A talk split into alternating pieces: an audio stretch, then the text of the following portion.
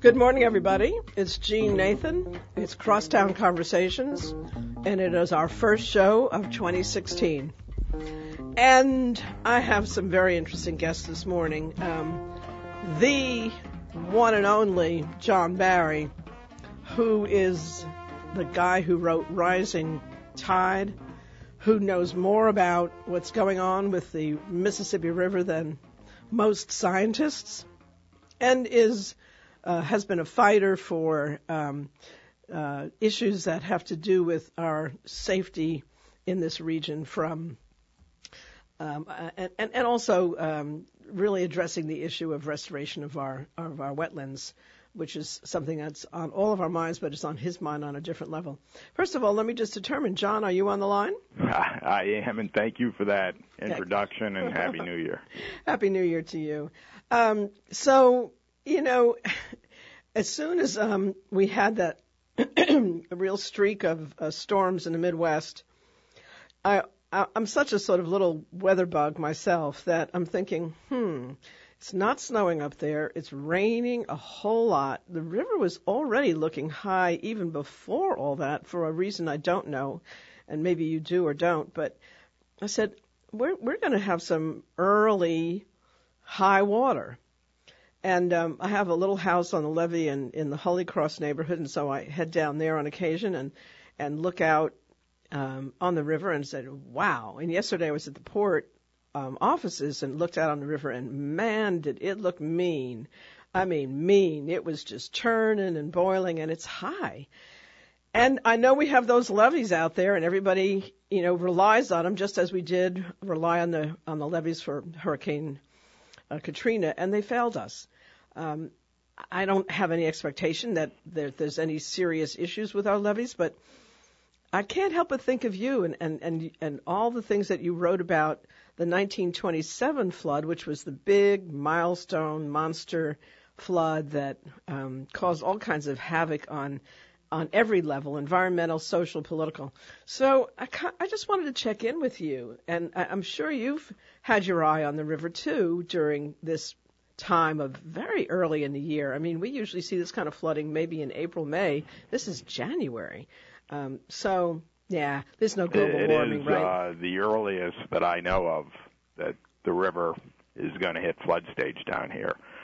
The, the earliest the spillway, in, in is, our is, as you probably know, is going to be open soon, um, and that's just extraordinary.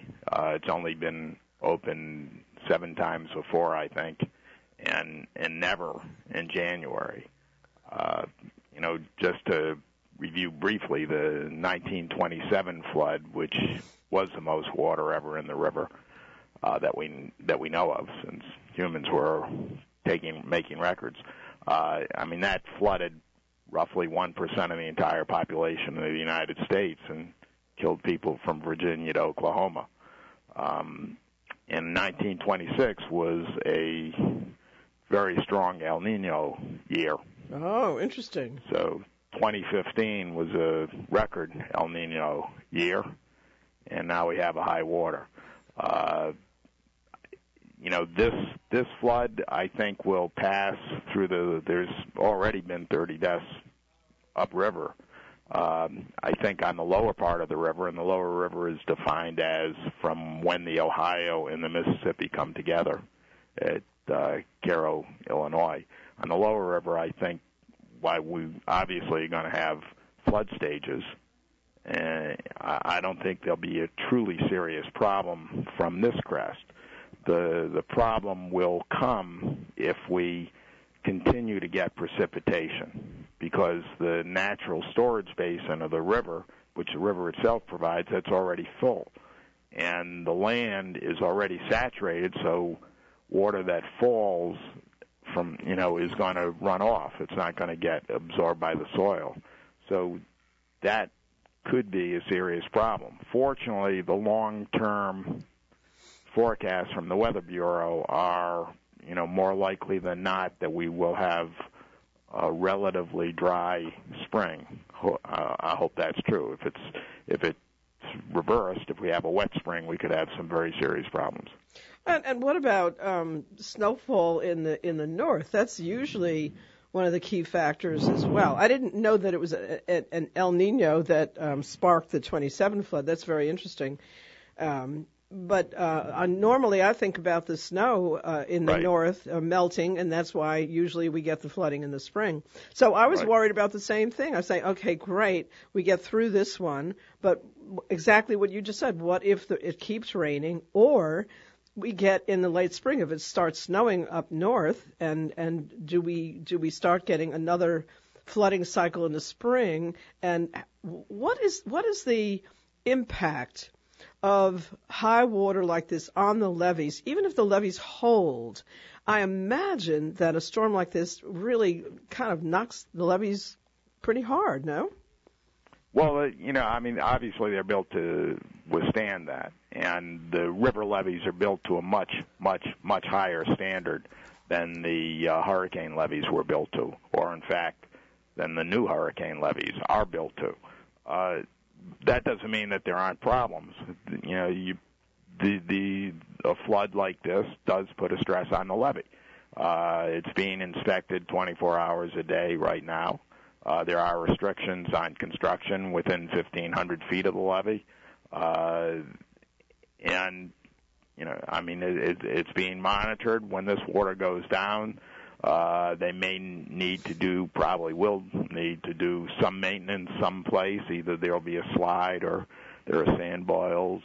Uh, sand boil is when the water seeps from the river through the levee and sort of erupts uh, almost like a little geyser uh, on Somewhere the on the, the back surface. side of the levee Right. uh, and and they can be handled, uh, but they have to be handled, and that's one of the reasons you inspect them. In fact, uh, it's not just in rural areas. There historically there have very often been been uh, sand boils uh, and seepage right in the French Quarter. Uh, so. You know, I mean, it, it, it is normal. The levee districts know how to handle this. They've done it many times before and the reality is probably in terms of protection from the river, the safest part on the entire river is New Orleans because you have the spillway right above the city, and you also have two other floodways, Morganza and what's called the West Atchafalaya floodway on the other side of the Atchafalaya River, um, which would uh, take more water out of the Mississippi. So you're Uh, saying there are actually three spillways in a sense? I didn't. I thought. I didn't. I didn't realize that. Yeah, they the Morganza has only been used twice in 1973 and then in 2011. But there's actually another spillway. I mean, that's on the east side of the Atchafalaya. There's another spillway on the west side, uh, which would accommodate uh, significantly more water, and that's never been used. So, I mean, it, that- are you know, they, thi- uh, this area down here, assuming the levees are properly maintained, is in pretty good shape from river floods. So I have to assume. Uh, tell, tell me when these spillways were actually built. So they they weren't around in the 1927 flood. And John, take us back for a minute. I mean, you wrote a whole book on it, so I know I'm not asking you to to narrate your book, but give us just a, a brief summary of, of the of the, the 27 flood. And what's so interesting about it, of course, and, and what you wrote about was not just the um, physical factors that were involved in, in the flooding, but all the political issues that uh, surrounded it and that compromised um, really our, our um, dealing with the people who were affected by it. Give me just a little bit of a sense of, of what happened back then. And and um, so again, from the beginning, there were no spillways. No, there the Corps of Engineers had what it called the levees only policy, and it meant exactly what it sounds like that they only used levees. There were no reservoirs, no spillways, no cutoffs, uh, nothing but the levees themselves uh, to hold the water in, and they failed, and they failed dramatically and drastically. Uh, so you had uh, as I said earlier, people from Virginia to Oklahoma were killed, and most of the devastation was in Arkansas, Mississippi, and Louisiana. where you had a huge percentage of the population flooded out of their homes. So there there were uh I mean it was you know the population of the country was only a third what it is now. Uh but you still had numbers approaching the displacement from from Katrina from the entire Gulf Coast, not just not just from New Orleans. Uh, New Orleans did not flood in 27 because the levees upriver broke, and practically the entire Atchafalaya Basin was underwater. Uh, politically, the impacts were pretty significant. Uh, Hoover was in charge of the rescue and rehabilitation President of Hoover. the people, and it he actually did a great job, and he built on that reputation and got elected president. I don't think there's any doubt that if it weren't for the positive publicity he got from the flood, he he would have had no chance to be elected president. Hmm. Uh, on a deeper level, uh, the treatment of African Americans in that flood and Hoover's involvement with that helped shift African American voters from the Republican Party to the Democratic Party. Oh, that's so Uh, interesting. I didn't you know, know, it spurred, you know, black migration out of the South to, uh, you know, Los Angeles, you know, Chicago and, and elsewhere. Um, it helped elect Huey Long. Uh, down here in New Orleans, the powers that be that ran the city uh, convinced the government to dynamite the levee in St. Bernard Parish uh, and create a spillway there, uh, you know, to relieve the pressure on the city, which was unnecessary because the levees upriver had broken, so the flood crest was never going to make it to New Orleans. Wait, wait, hold on. That's something that uh, I had my chronology on that story wrong. I've been, uh, you know, we we built this art center down in Poydras and uh, at a location that is identified as Crevasse 22. The, uh, talking No, about that, the, that was a natural. I know that was a natural, site, right. 1922. Yeah, no, I'm aware- In 1927, very close to that, they dynamited uh, the levee. Right, I, I'm aware of that, but what I'm saying is that I thought that they dynamited the levee before um, the levee break upriver. You're saying they did, did that after No, the no, levee it was it was actually they did dynamite the levee prior to the break, but just before the couple of days before. In fact, it may have been I can't remember exactly. It may have been like 24 hours before the levees And the broke levee, the levee, upriver. But they would that those levees broke way upriver, hundreds of miles upriver. Right. So it was going to take uh, quite a while for the uh, flood crest to get to New Orleans. Uh-huh. And engineers who really understood the river. There's one particular engineer who had campaigned against the Corps of Engineers for years because he wanted to build a spillway.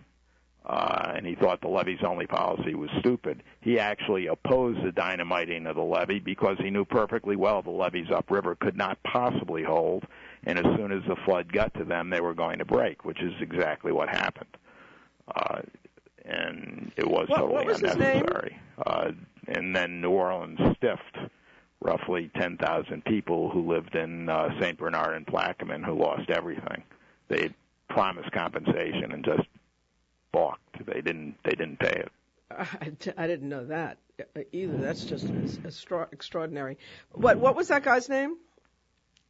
Uh, that was James Kemper, one of my personal heroes. He was an engineer who said something I always go around quoting when I give talks. He said, It's much easier to believe than to think. Even so, it's astounding how much more believing is done than thinking. Yes. It's true.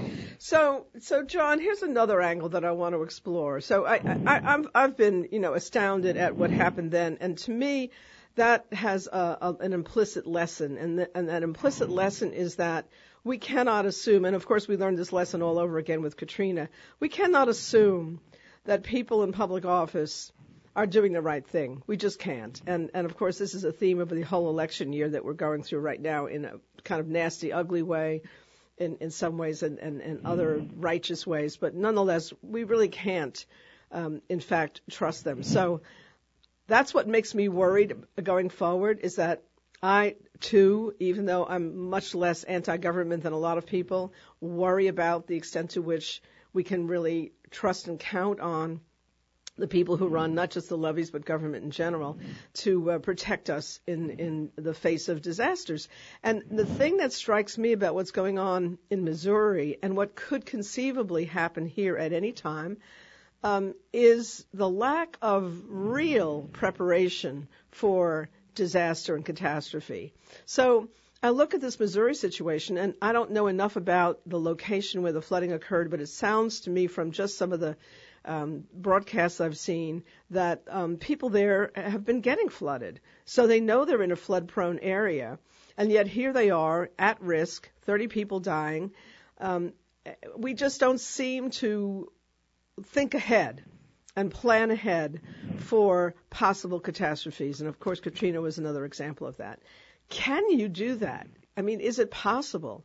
I mean, right now we're just saying, okay, the levees are going to hold, cool, great. But there's no, to my knowledge, there's no real energy being expended to explore what would happen if, in fact, there was a um, a, a, a, a, crevasse, or or less than that, just a, a failure of the levee on, on, a minor level, as you're saying, with some stress and and, and uh, uh, some sand boils or a slide.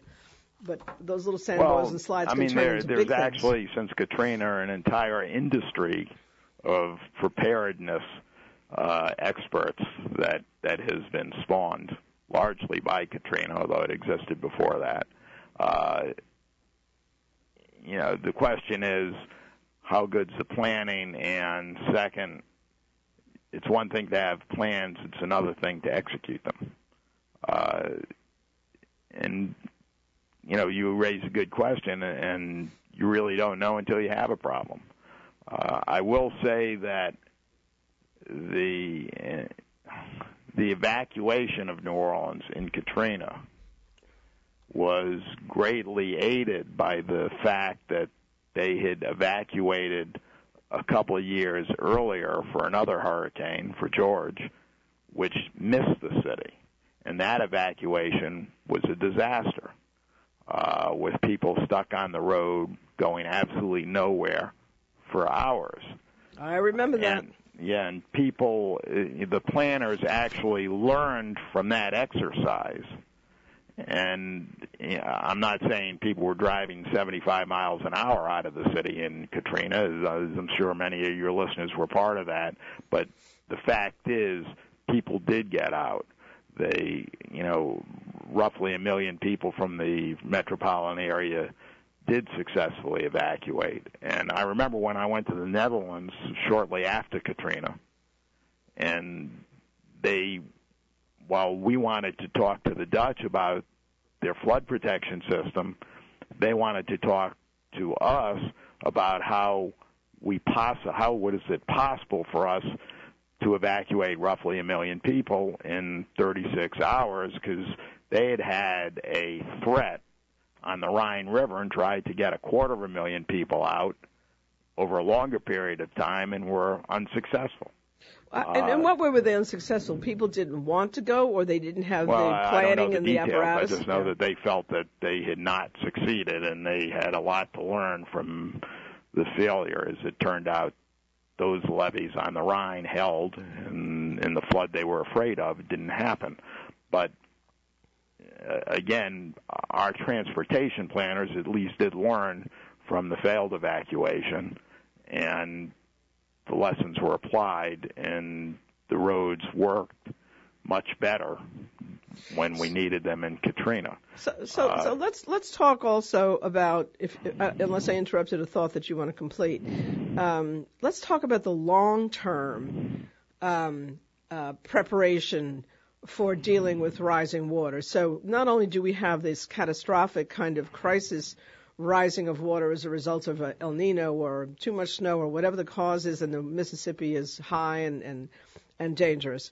But there's another kind that's uh, that's more pernicious and, and slower moving, um, and and ultimately even more uh, catastrophic in a in a broader sense, and that is of course the rising oceans resulting from climate change, wh- whoever and whatever they want to attribute it to, it's happening. We know that the icebergs are just melting away and the oceans are rising.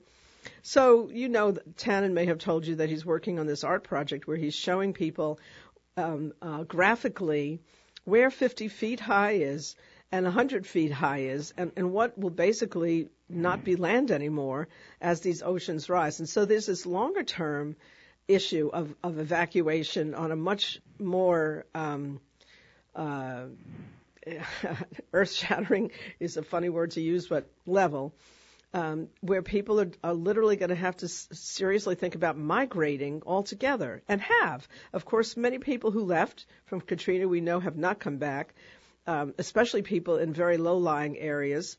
And there's all kinds of uh, reasons and theories and, and um, you know, uh, uh, people's perceptions of, of, of, political agendas, but the reality is that most of the areas where people have not come back are low and dangerous. So, how how are you thinking about that?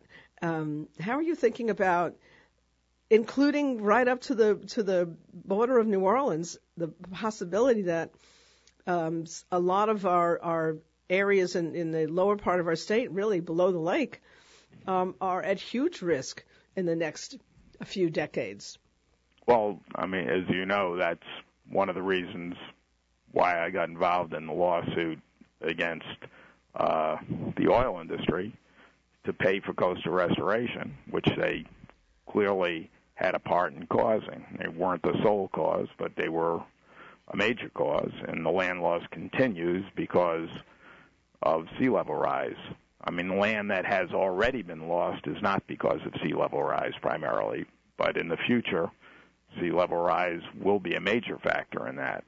Uh, you know, we do have a chance, uh, but that's all it is, is a chance. Uh, the state's got a master plan.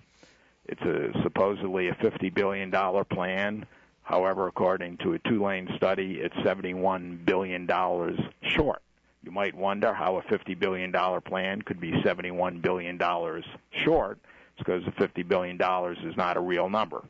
It's a number that politicians put on it. The real cost is going to be at least $100 billion. Uh, there need to be dramatic changes, and people are not going to be happy because they are going to learn that their towns, not just an individual home, but towns are not going to be salvageable. Uh, they will not. You simply can't sustain them in the face of sea level rise. Uh, you know, the politics of that unhappiness, you know, remains to be worked out. Uh, I think we may start to see it in the in the very near future. The previous master plans were largely conceptual or worked on projects that had pretty strong consensus behind them.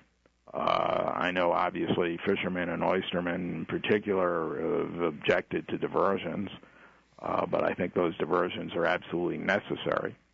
Uh, but as we go out into the future and people begin to realize, well, wait a second, there's nothing being done to protect where I live uh, in terms of restoration, then they're going to be very unhappy and they're going to try to get dollars sh- shifted to them. And I don't blame them, but the reality is, you know, nature, you can't argue with it. Uh, nature is going to do what it's going to do.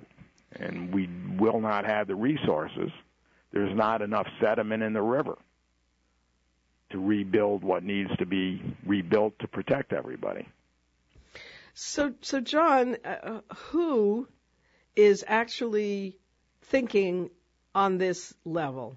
Uh, uh, uh who's actually thinking about how do you literally migrate whole towns? And actually, it's kind of happening already, isn't it? To some extent, smaller towns on the coast of Louisiana that have already been basically flooded out by um, really as a result of, of coastal erosion, uh, partially well, as a result. Yeah, well, the U.S. Geological Survey is remapping the state, and because of coastal land loss, and they uh, a little over a year ago had finished Plaquemine Parish. In Plaquemine alone, they took 31 place names off the map because they don't exist anymore.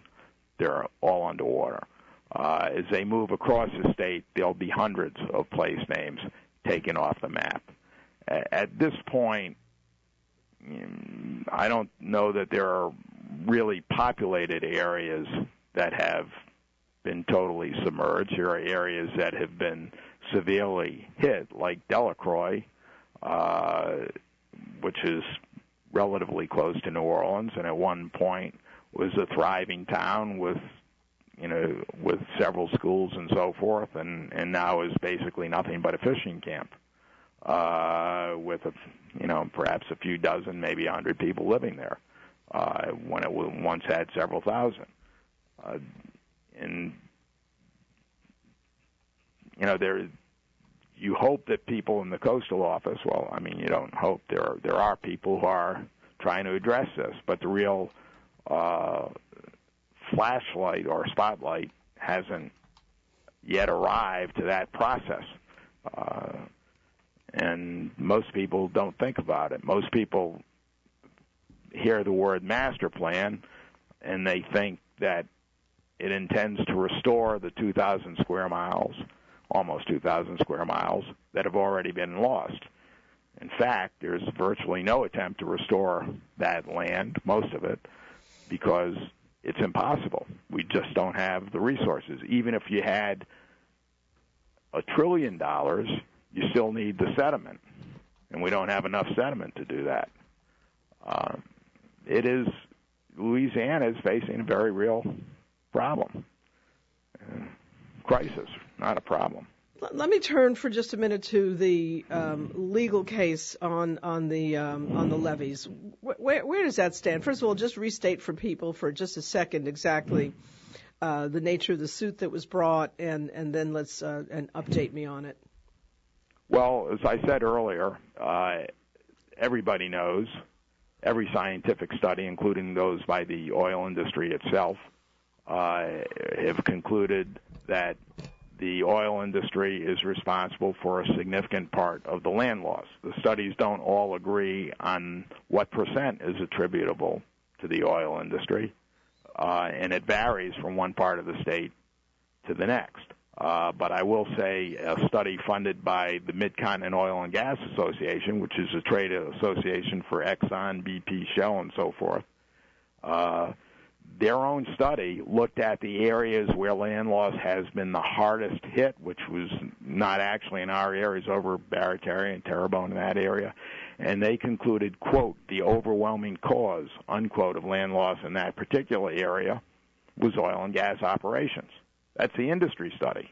Hmm. Uh, so because loss of the coast outside the levees – that land serves as a natural buffer, and the loss of it increases the storm surge against the levees. So I was on the Southeast Louisiana Flood Protection Authority East, the name for the levee board, protecting the east bank of the metro area. Uh, so because of the increased stress on the levees and our inability to defend to protect people's lives and property as that storm surge kept, you know, in the future would get be getting larger and larger.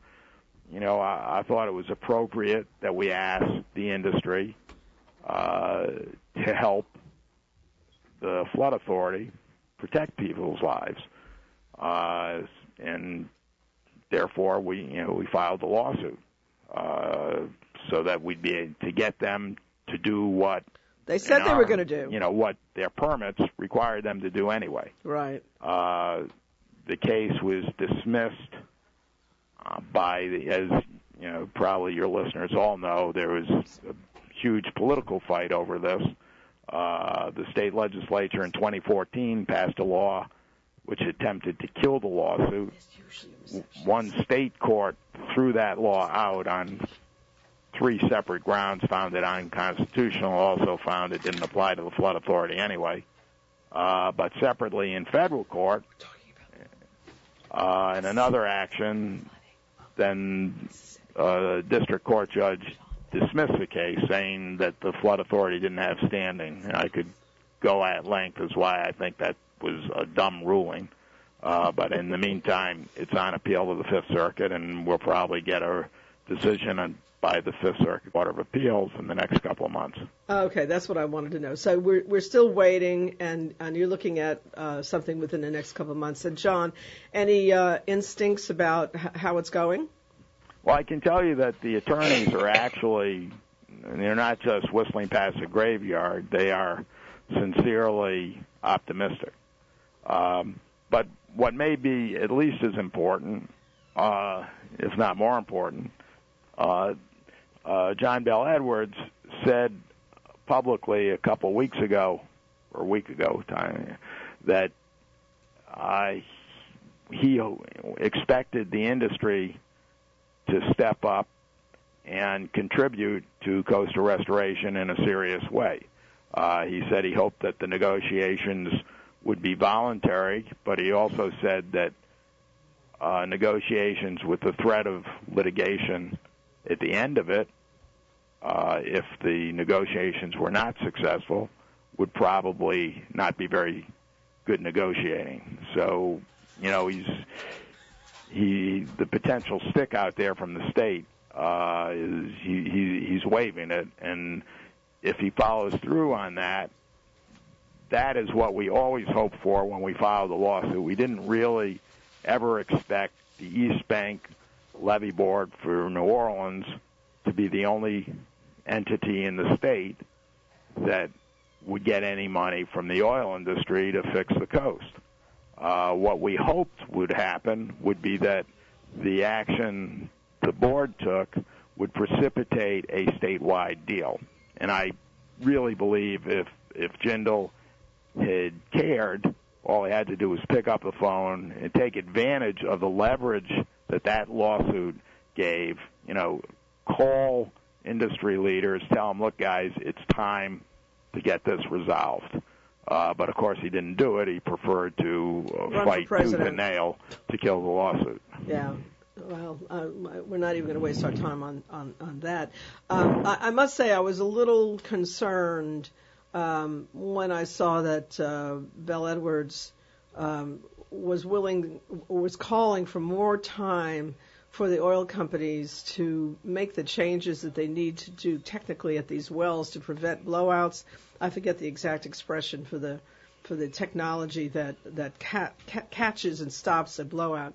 That made me a little bit nervous, and I know he's a friend of the uh, the energy industry, as coming from the part of the country, the state that he does, and and being a responsible governor of the state of Louisiana, you can't be anti-energy. You just want to try to make them do the right thing. So um, I'm hoping that you're. Well, he was he was also our biggest defender in the state legislature. Oh, okay. Uh, far oh, more great. than any member of the. Orleans delegation, uh, which I was frankly pretty disappointed with. Huh. Uh, but you know, John Bel was was extremely uh, vigorous in trying to protect the lawsuit. Excellent. So glad to hear that. So, John, uh, that that actually further underscores my New Year's um, hopes for 2016. That with a, a fairly dramatic change in leadership at the state level, with him as governor and Dardenne and division of administration, and even Billy, whose politics I don't necessarily line up with in every way, but he's such a fabulous advocate that I'm hoping he's going to be an important um, advocate for our region uh, on many levels as well. So um, here's to a better new year. And, and please, John, I really count on you. You and, and Jacques Morial are my two favorite sources in the city for things going on in general. You guys seem to know uh, really what's happening. Keep me Jacques informed. knows a lot more than I do. He, Jacques he, knows uh, more than God. I, I, I might know something in a one narrow area, but uh, but I'm going to count on you to keep me um, going and up to date on what's going on. I do have a one caller I want to take as, while you're still in the air that's on your subject before I turn to my next guest. So stand by one second. Let's hear what she has to say. Uh, Miss Mary. Yes, uh, good morning to both of you. Uh, I had a question I wanted to ask about on the lower line. We know we're already in a lower area that when the, with the removal of all the trees, I think that helped to make it flood more quicker. I think I really believe that if we had more trees planted around these areas, it would help to hold back some of that water. I mean, I mean that that's that's that's the way I was thinking. Miss Mary, where where do you live? I live I live in Orleans Parish. I know, but where? What part? I'm in the uptown area. Okay, so you're you're not in the in, right immediately next to a levee where you've seen them take out the trees. So um, you're you're just concerned in a more general sense. So John, what's your answer to that? Okay, I didn't hear the question. Oh, she's So saying you you know they've it? removed a lot of trees. Uh, from around the levees, including um, I, I noticed in the lower ninth ward around Holy Cross, they've removed a lot of trees, and she's concerned. She thought trees were good for helping to protect us. No, uh, trees. Uh, it's a mixed bag, and I think on balance, you want trees removed. I mean, it's on the one hand, roots uh, help hold things together. On the other hand, uh, trees get knocked down by hurricane winds, and when they get uprooted, if the roots are in the levee, they tear up the levee and enormously weaken it. Uh, there are some indications that during Katrina, uh, some of the failures were in fact contributed to, if not caused by, Huh. exactly that, where some trees got uprooted. So, uh, I mean, that's something that needs to happen. And in fact, the Corps has instituted a national policy, which is uh, under review because there's been a lot of opposition to it, uh, to remove trees uh, that are anywhere near levees. I mean, there are places, if you don't face a hurricane wind, frankly, I think it makes a lot more sense to, to have have the shrubbery and the trees there. Uh, in our area, we do face hurricane winds, so I think you want to get rid of them. That, that Well- is a, a safety. Yeah, uh, as far as the levees. assuming you do it right. Yeah, I, I hear what you're saying about levees. On the other hand, um, in terms of inland around your home, I think generally speaking, I've heard for the most part that having uh, our oak trees, for example, near a house is is a protective factor. I can say that it certainly was around my house. It, it really uh, was important in, in saving um, uh, our territory. Of course, we're on relatively high ground on Esplanade. Uh, but Miss Mary, I'd say Well- plant trees around your house, but maybe um, they're right to take them out of the levee. Well, I just was thinking that I know trees helps to hold the earth together, and that's what I was thinking that I thought that that would. Well, help again, it you know, depends how close to the levee they are. Yeah. You know, Yeah. if there's a threat that, you know, when they get blown over, if they were to get blown over, that they would tear up the levee, you want to get that tree out of there. Yeah, well, I thank you for uh, So- the information. You know, Yeah, I don't know thank the you. precise spot, but Thank you for for your call, Miss Mary and Okay, John. thank you. It's, uh, it's such a pleasure to uh, to talk with you. You are so knowledgeable and so even-handed. And um, oh, just by the way, as I sign off with you, what's your next book coming out? it'll be a few years, unfortunately. Well, what's it going to be I be wish I about? wrote more quickly. What will it be about? Uh, it's going to be about the coast, something I swore I would never write about. uh, and it will certainly include the lawsuit, Okay. uh, although it will not be exclusively about the lawsuit. All right. Well, uh, you should talk to Tannen, who's getting ready to do a month's work on um, uh, drawing these maps. Um, I, I'm sure he'd love to hear from you. Thank you so much, John. You're uh, welcome. Look forward Take to care. say hello to your uh, charming other half. Okay. Take care. Bye bye. All right, so that's um, you know John Barry. That's that's uh, going to the fountain. You know he's he's the man for um, knowing what's going on with the river and a lot of environmental issues in the area. And he he truly does his research. He digs in, and and you can learn a lot from him. So I was really pleased to have him on for my first show of the year 2016. My next guest is somebody I literally met for the first time. I've John, known John forever, but my next guest I literally only met for the first time yesterday at CC's Coffee House on Esplanade Avenue, which is a wonderful meeting place for all kinds of interesting people. Um, and I give that to them despite the fact that I couldn't get them to advertise on my show. but I, I know that place and Pagoda has been, become real meccas for all kinds of interesting folks in our neighborhood. And um, Marlon Lee is the man, and he's a family, he's from New Orleans.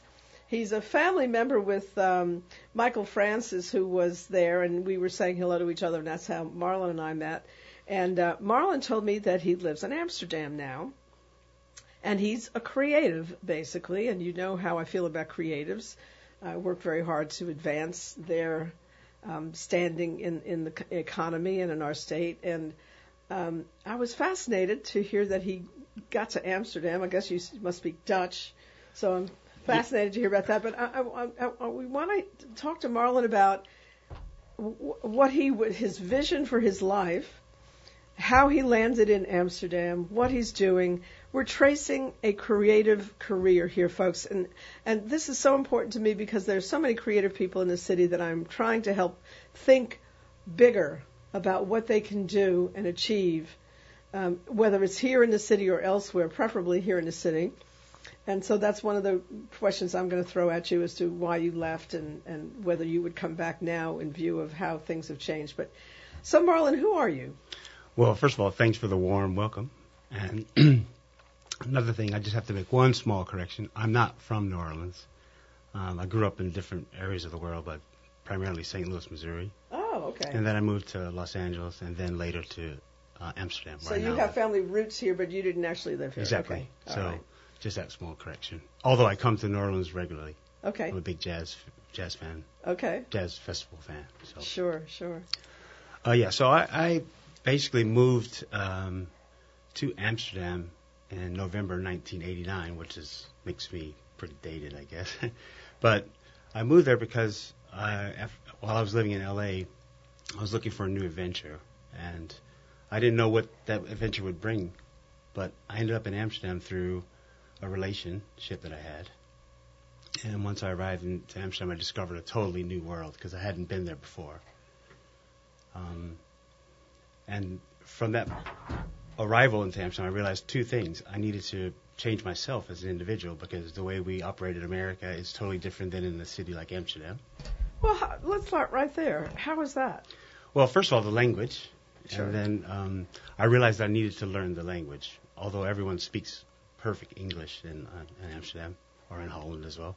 But if you don't understand the language, then it's hard to really get into the culture. Mm.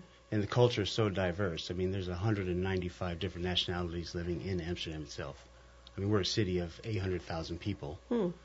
um, in a very small um, area. I guess it's considered probably the third most populated place on the planet per capita. per Density. meter. Density, yeah. Yeah. Per, per square meter. Right. So, Huh. so yeah. So Culturally? culturally, uh, Amsterdam has such a, a, a offering of culture that um, they realized as a as a city government that they needed to somehow profit on this. Although historically Amsterdam has been a very cultural place, but in the early 90s when I arrived there, the the government was trying to figure out how to bring a younger uh, group of professionals into the city. So they were trying to attract people, which is uh, in part one of the things that we're in the business of doing here as well. There's definitely an interest in bringing in, um, especially people involved in the new technology and the new economy. So um, yeah, they were trying to do what we're doing. What year was that? That was in the late 90s. Yeah, the, actually, it started in the yeah, I'd say around 1987, which is prior to my arrival. They were offering some kind of tax ex- in- incentives to corporations, for example, like the Nike Corporation, who were looking f- to set up a new uh, office. So they set up their global headquarters, sorry, not the global headquarters, but the European headquarters in Holland. And because uh, you get a giant organization like Nike setting up in, in Holland, um, it attracts a lot of agency possibilities. So, for example, if you're going to have Nike Europe in Holland, they're going to need a advertising agency agency to service them. They already had an agency in the United States, so that agency then decided Wieden and Kennedy. Well, Nike is originally an American company, isn't Yes. it? Okay, no, I just wanted to clarify. Their headquarters in Portland, Oregon. Mm-hmm. But then when Nike decided to open in a headquarters in Europe, then of course um, the advertising agency for Nike decided to also move into Holland. The whole agency? No, just So the world European headquarters. Yeah, Okay. exactly. right. So to service um, a global brand, you pretty much need to be in the same city at Mm-hmm. that point in time because there wasn't a lot of internet and things like that. So uh, Wieden and Kennedy, which is the first advertising agency I worked at, had set up in Amsterdam as part of this early They're a. New York-based company, aren't they? Well, they're, they're, Originally. their headquarters is in Portland, Oh, okay. Mhm. Um, They do work in New York, though. I, I remember them from work I did in New York at some point. Wieden Kennedy? Maybe they had an account there or something that I connected with them. Yeah, they have offices everywhere, pretty much. So, Okay. so one of their uh, flagship offices, as it were, back in the early '90s, was the Amsterdam office. Uh huh. And the interesting thing about setting up an office in Amsterdam is that when you're talking about attracting creative people, you, you have a wonderful city that they would like to come and live in. Mm-hmm. And Amsterdam was historically uh, an affordable city, especially prior to the euro. So you could get a lot of young people to come into the city, and there was affordable housing, and then there was you didn't really need a car because it's a very small city. Your basic transportation is a bicycle. So you could attract young, talented people to come and work at these agencies. And, and and Kennedy wasn't the only agency. There were other agencies starting up as well to, to service other multinationals that were starting in Holland because of the tax break. Oh, wait. Let's go back. Tax break. So you said they had a tax incentive for what? So if you set up a company in Holland, then let's say, for example, the employees that would come to work there could pay a, a, a smaller amount of tax, Income tax. income tax, right? Mhm. So by paying a, a lower income tax rate, in fact, you could pay the employees a little bit in, in a different way. You could pay them instead of a gigantic salary, you could pay them a different netto salary or, or, gross salary because the tax was less. So whereas a normal Dutch person might pay 52% tax, the expatriate would pay 32% tax. Mm-hmm. So that's a gigantic difference, especially when they have to go into the housing situation, which is very complicated because in Amsterdam you have a 10-year waiting list for a, a, just a normal apartment. So if you're an expat, So you have high demand for housing, yet you have affordable housing. That's a combination that I don't understand. yeah, well, the affordable housing is is is basically basically Subsidized. subsidized housing for Dutch people because you have to qualify, you have to sign up and register probably when you're 18 to, to be able to even think about getting an apartment by the time you're 28. Hmm. So that whole housing thing is a whole discussion that. Uh, We'll, we won't go there.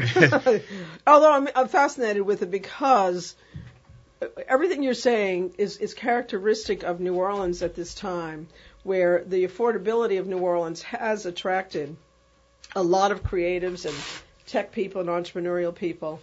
Um, but prices are going up as a result. So we have gentrification, we have higher housing prices, and, and, it's, and it's getting harder to attract people. So I'm fascinated about what that formula is there and whether that has any relevance to what we're going through. Yeah, exactly. That's kind of why I mentioned it because um, it is a it's a very important factor for whether you're going to go live in London, which is a very creative envi- creative city, Paris, Barcelona.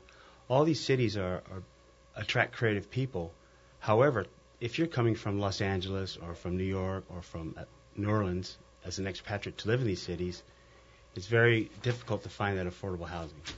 So, so the so the government came up with a system that allowed these companies to offer tax incentives or tax breaks to their employees. And, Interesting. and there's a Really lot of different variations on that Mhm. tax system. I, it's in so many ways, you know, being a, a- a at one time in my life more or less a history student, and, and in particular an American history student, and in, in particular an economic history student. I went to the Cornell School of Industrial and Labor Relations, and we studied things like the Industrial Revolution and so on. Um, I am really just um, what is the right word? Uh, kind of um, chagrined, maybe, to to learn constantly how much more sophisticated Europe has become. All of the European countries, really, um, in dealing with complicated socio-political issues than we are. And I, I, I don't know how much more or less successful they are, but you know, um, I was jokingly writing a note to Babette, who accompanied you, about um, how I, I'm I'm sort of leaning towards Bernie these days because he just talks about things that you know, as they say about Donald Trump, nobody else wants to talk about, but in a much more constructive way and dealing with the realities of what we don't do for our citizens that other countries are doing for their citizens. And it's only going to get worse because with the disappearance of manufacturing jobs here and so many people dropping off the the out of the work world, I, I just don't see this going in a good direction at all. But um, go ahead. I'm sorry. Well, well, okay. Well, that's, that's the case in point. It's just like in, in Holland or in Amsterdam. Let's just look at that city specifically. They don't only help their citizens; they also help expatriates who want to come into the city and, in fact, become part of the city because that that's what makes a city interesting anyway. If you just had a city that was only native individuals, and we're talking really about create uh, a creative environment. So how do you attract these creative talents from Japan or from Asia in general or Africa or America? You know, how do you do that? You know, so they they've been very clever to this very day on, on doing that. You know, so and at the same time as attracting expatriate uh, youth or professionals in the creative area, they also wanted to attract people from their own country, so other parts of Holland. and keep people too. and keep people. I mean, that was a big issue for for New Orleans. Um, prior to Katrina, we were losing people. It was a river of people coming out, whereas uh, right now it's more like a, a stream uh, of people. And and uh, we're we still have an exodus going on, and we have people coming in. We're still behind other southern states, which I just learned recently, in attracting people because we tend to think of ourselves as kind of the hot spot of the universe. Uh, there's a there's a lot of um, you know real um, uh, loyalty to our city in, in New Orleans. That's one of the reasons why we came back and were able to rebuild uh, a very very devastated um, territory after the storm. But um, the question is, you know, what will what in fact do keep creatives coming in and keep them from leaving because as we're getting them in, we- we're going to lose some also because when they get here, they discover there aren't a lot of people to employ them. I always tell people who are thinking of coming here, great, you're going to love it, but you're going to have to be your own engine because there aren't a lot of companies here to hire you. So you're going to have to be very entrepreneurial and to, in order to make it. Otherwise, you're going to be working three jobs here just like you were back in Brooklyn or Seattle or wherever you just came from. Oh, Okay, that that's interesting because, first of all, New Orleans is a fantastic city, and and all the people I know abroad acknowledge that. They don't know how to get themselves there because there are no direct flights, blah blah blah. So it's very complicated for someone to go Mm. from Amsterdam into into New Orleans. You Mm. have to take a couple flights. Okay. Having said that, everyone wants to come to New Orleans and s- not only for the music or for the jazz fest, but just for the architecture, f- just for everything the city offers. So how do you get these people here? And then how do you keep them? That, that's kind of the question. Exactly. Because the creative of today is also a family man or woman. So they also want to have good schools for their children. So if they're going to transplant themselves from from France or from you know London or from wherever, they they want to make sure that their family unit is going to be intact. So they're not only moving here as individuals; they're moving here to look for a future for their families. And that's one thing I discovered wh- while working in the creative industry is that, of course, it's a it's a t-shirt blue jean culture, but at, in the end of the day, these creative people end up getting married because they meet a the person of their dreams in that city. They have children, and then their concerns are different. So the cities have to also make sure the schools. And and we're and I, I, I'm sure you're aware that there's a, a revolution going on in our schools in in the city. It very much remains to be seen whether this grand experiment, which was a very costly experiment for a lot of the teachers from the public school system that got fired, and um, uh, you know have, have not been able to come back to the city. I mean, just huge um, uh, loss there. But um, we're working on that. But l- let me go back to you personally because I want to. Um, I still want to milk the issue of how you developed your creative career. What is it exactly that you do now, and how did you? What was your path? How did you get where you are? So what do you do? Okay. I, I metamorphosize all the time, so because I'm involved Which in this, creatives often do, and that's Yeah. something I, I keep warning people that you want to be broadly educated in the creative fields, not just narrowly educated. So when I started off in this indus- industry, I- it was pretty much analog, meaning f- film and materials, and very little or no digital information. So by by getting into this, what I call an ever-changing environment, you know, you, you yourself have to decide, is this for me? Because you have to do a lot of studying, you have to keep up to date, and you have to be able to get along with these people who are also experiencing what is this, what is this, um, what is this thing called Photoshop, or what is this? You know, in the '90s, you have to imagine. Uh, when you were a creative person from art school, you were called an art director, and you, you know, a graphic designer, and then you had a pretty specific um, objective when you signed into a company. I, I still need you to tell me what you do, though. Oh, what I do is I'm uh, okay. Well, I was trying to get. Well, what I do is a, I'm, I'm a content producer. So what I do is I facilitate productions. So I work in advertising agencies, and we work primarily for global brands.